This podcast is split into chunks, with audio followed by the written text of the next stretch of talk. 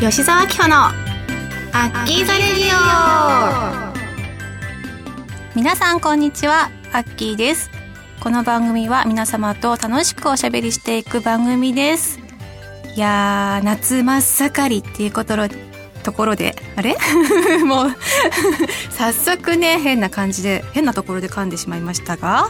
はい私ですねもうこの時期になるとやっぱり食べたいものがかき氷がね食べたくなるんですよ。それでいつもあの近所にあるかき氷屋さんに行くんですけども今今年も行ってきましてなんと氷をかき氷を2杯平らげてしまいました。うひひ。なんで2杯食べたのかっていうと、まあ朝からね、ご飯食べてなかったっていうのもあるし、もう今日はかき氷を食べるぞっていうのを、2日3日前ぐらいから決めてて、で、行ったから、ちょっとあの、しょっぱい系のトウモロコシが乗ってる甘じょっぱい系のメニューと、あともう一個、番号がたっぷりと、えっ、ー、と、シロップでかかってるものが食べたくて、その 2, 2個を欲張って食べたんですよ。そしたらもう本当にお腹がパンパンになってかき氷でこんだけお腹膨れるかっていうぐらいになってもうその日は夜まで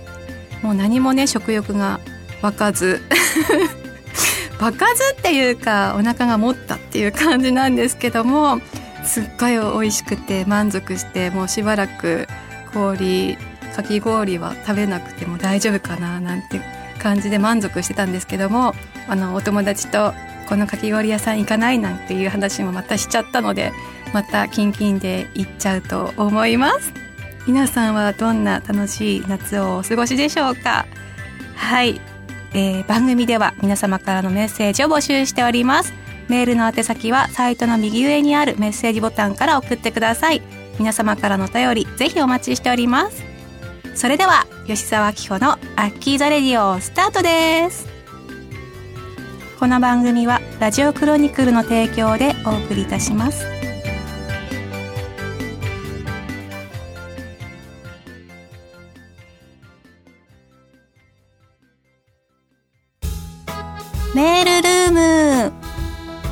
今回も皆様にメールルームのテーマを募集しまして、えー、たくさんのお便りを送っていただきたいただいたんですが最初ダメですね最初噛んじゃいますね今日はそんな日なんでしょうか？すいません。はい、今回のテーマは夏ということで食欲の湧く夏のご飯をテーマに募集しました。それではご紹介していきます。ラジオネームぐっちゃんさん。こんにちは、アッキー。暑い日が続いておりますが、体調など崩されていませんか？くれぐれも体調には気をつけてくださいね。えー、今回のテーマ、暑い夏にぴったり食欲がそそられる食べ物ですが、豚の生姜焼きでしょうか？いいですね。今はいろいろな美味しいタレがたくさん売っておりますが、醤油、みりん、そして多めに生姜をすりおろしたタレを作り、生姜焼きを作ります。焼いている間の生姜の香りを含んだ醤油が焦げている匂い、なんとも言えません。ご飯との相性もよく食欲がない暑い夏でも食欲をそそる一品だと思います。生姜焼きに添えるのはキャベツ、もやしを炒めたものなどですが、アッキーは生姜焼きにはどんなものを添えますか？これを生姜焼きに添えるとさらに美味しいよ。美味しいタレのレシピ等ありましたら教えてください。えー、これからもアッキーザレディを楽しみにしておりますので、頑張ってください。応援しております。ということで、ありがとうございます。生姜焼きってさ、最高に食欲をすするよね。わかる。なんだろう、あの、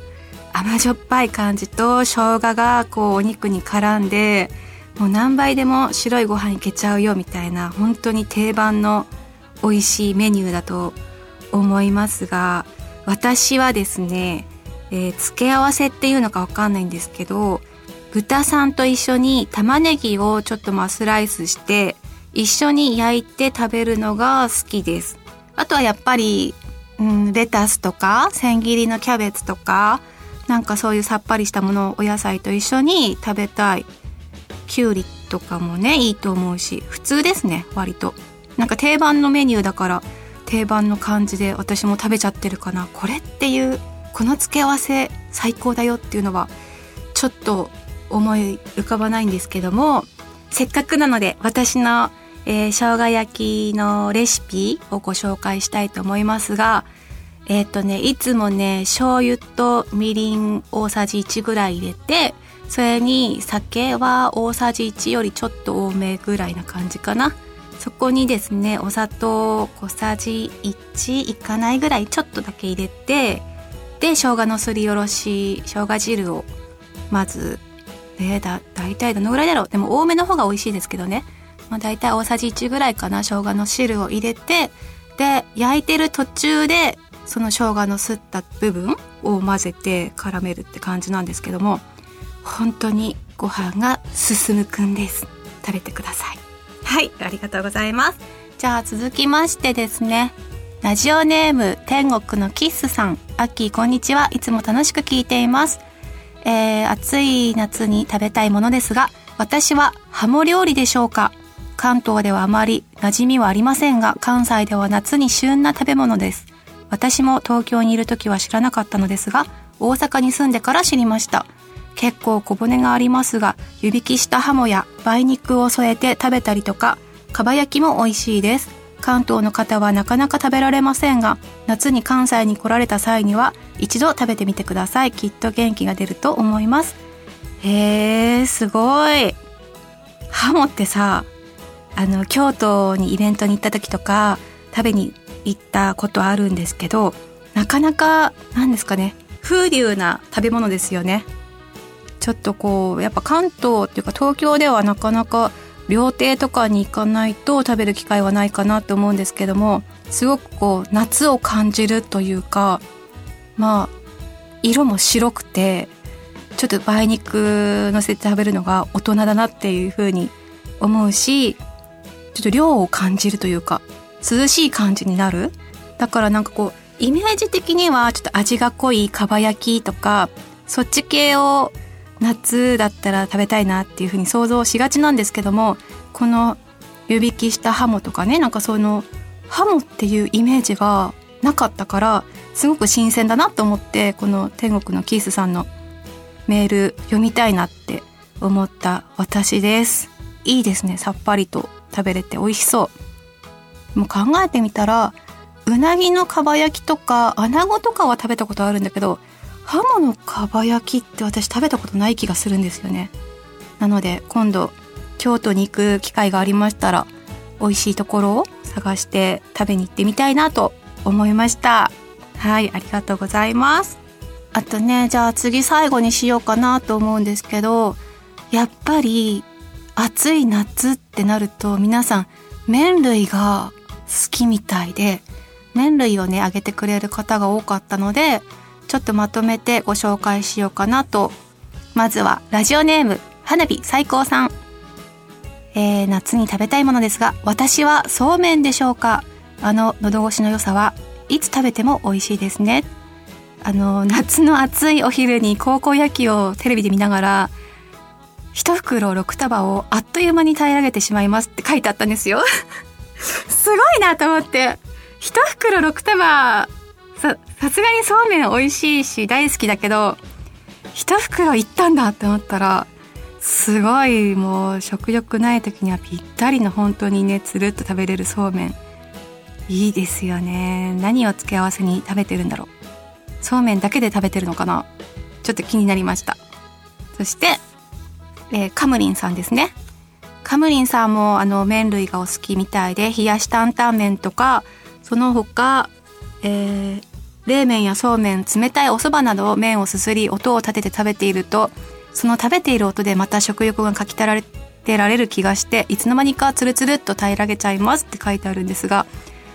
わかるなんか冷麺とかお蕎麦とか、美味しいですよね。私はですね、あの、天ぷらとそうめんだったりとか、お蕎麦だったりとか食べるのがすごい好きで、まあ冷麺は一年中焼肉屋さんとかに行ったら絶対食べたいっていうぐらい好きなんですけども、本当にこの天ぷらと一緒に食べる麺類、蕎麦、最高大好きです。はい。そしてですね、私のお気に入りのラジオネーム、カナブンの裏側に激似さん、今回もありがとうございます。えー、アッキーさん、こんにちパイナップルって。何この挨拶超面白いんだけど。はい。僕がよく食欲をそそられる食べ物は台湾混ぜそばですっていうことなんですが、えー、濃厚でピリ辛な肉味噌と大量の魚粉、そして生卵と海苔とネギを極太の麺に絡ませて食べる台湾混ぜそばはどんなに食欲がなくてもペロリといけちゃいますっていうことなんですが台湾混ぜそば食べたことないですなんかつけ麺とかもちょっとですねあんまりそそられないというかまだちょっとその魅力にはまってなくてなので台湾混ぜそばも食べたことないんですけどもなんかあの名古屋が発祥みたいなのでまあ、名古屋の方面に行った際にはなんか名店とかこの発祥のお店だよみたいなところがありそうなのでそこで台湾まぜそばデビューしたいななんて思いました。はい。というわけで私の夏の食欲がそそる食べ物はお茄子です。なので茄子の天ぷらとかとですねエビ天もいいんだけど麺類を食べたいななんて思いました。はいちょっと長くなっちゃいましたが以上、えー、メールルームのコーナーでした。皆様たくさんのお便りありがとうございます。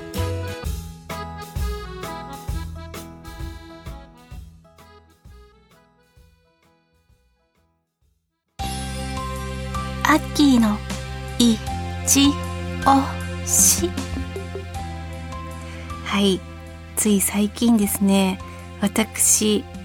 空中ヨガっていうものを経験してきてその良さに目覚めたので今回はそのお話をしていこうかなって思っておりますが皆さんは空中ヨガどんなイメージを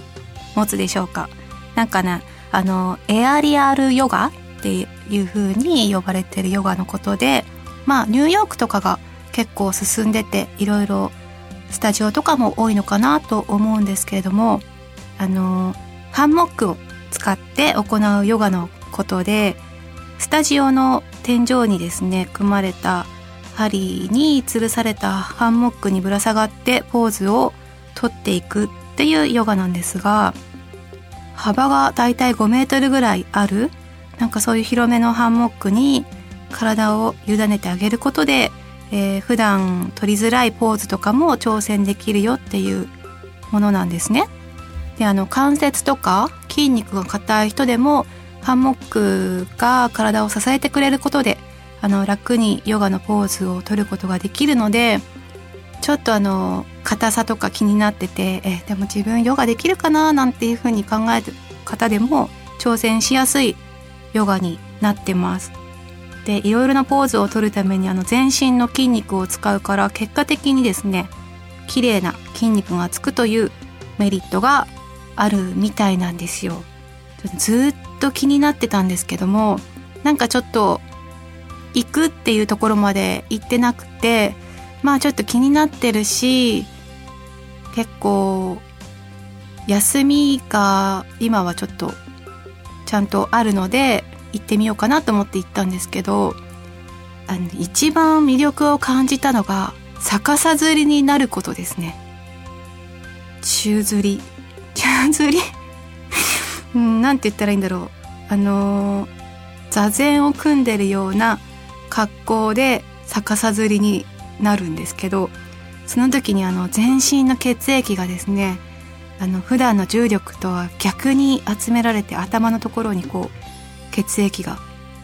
どんどん集まるんですけどもポーズ終わってもう通常の状態に戻った時にこうなんか視界がすごいクリアにわってなってあのまさにこうサウナに入って整った後みたいななんかそんなようなこう感じで脳内がクリアになったというかすっきりした感覚を味わうことができました。だね、あの内臓下垂とかにも効果があるらしいのでなんかそういう柔軟性のアップとか筋力インナーマッスルの向上とかそれだけじゃなくて内臓にもいいみたいなのそういうヨガってなかなか珍しいなと思って今回は皆様にももし近くにスタジオがあったら行ってみてほしいなということで空中ヨガご紹介しました。なんかね第一の魅力はさなぎになれるっていうことですね。さなぎ。ハンモックにその布に包まれてブラーンってぶら下がれるんですけどなんかこう包まれる感覚っていうんですか？お母さんのお腹の中にいる時みたいな。全然記憶ないですけど そういう感じでこう無重力力を何も入れなくてもぶら下がれるっていうその自由さ。なんかその不自由な中でも自由さ。が新しい感覚でめちゃくちゃ気持ちいいなっていう風に思いました。なのでまあ暑い日々ですが何かに包まれたい。さなぎになりたいって思った方はぜひエアリアルヨガ探して行ってみてください。おすすめです。はい。以上秋の一押しのコーナーでした。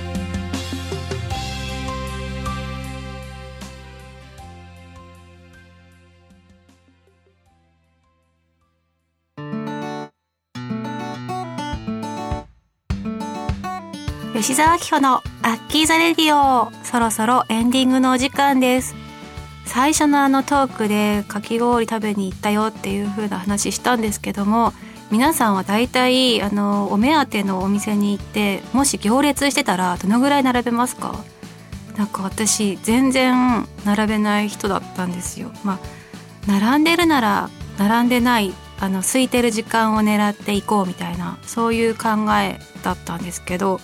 最近はもう本当に美味しいものとか自分のお目当てなものを食べるためだったら並んだ方がそのその後にこう食べたものが美味しく感じるのも倍になりそうなので全然並べるなっていう風に考え方が変わってきてこれってなんだろう一つの心の余裕みたいな感じに なってるのかなちょっとよくわかんないんですけどもそんなことを考えたりとかして皆さんは大体どのぐらい並べるんだろうと思いましてちょっと今ね聞いてみたんですけども大体30分ぐらいだったらなんか全然平気で並ぶかなって私は思います。はいそんな感じなんですが、えー、8月告知ですね。28日に、えーと、私の料理教室を開催します。えっ、ー、とまあちょっといつもはお料理メインに作ってるんですけども今回はちょっとスイーツメニューとかも作ってみたいなと思ってるのでもし興味ある方私のツイッターから飛んでみてください。よろしくお願いします。あとはですね、えー、毎週土曜日に YouTube の新しい、えー、動画の更新もやっておりますのでぜひそちらもご覧ください。よろしくお願いします、えー、それでは吉沢明子のアッキーザレディオえ？なんかちょっと変な感じでしたね。えー、吉沢明子の「アッキーザレディオ」今日はここまでです。ここまでのお相手はさなぎになりたい。アッキーがお送りしました。また次回お会いしましょう。バイバイ。この番組はラジオクロニクルの提供でお送りしました。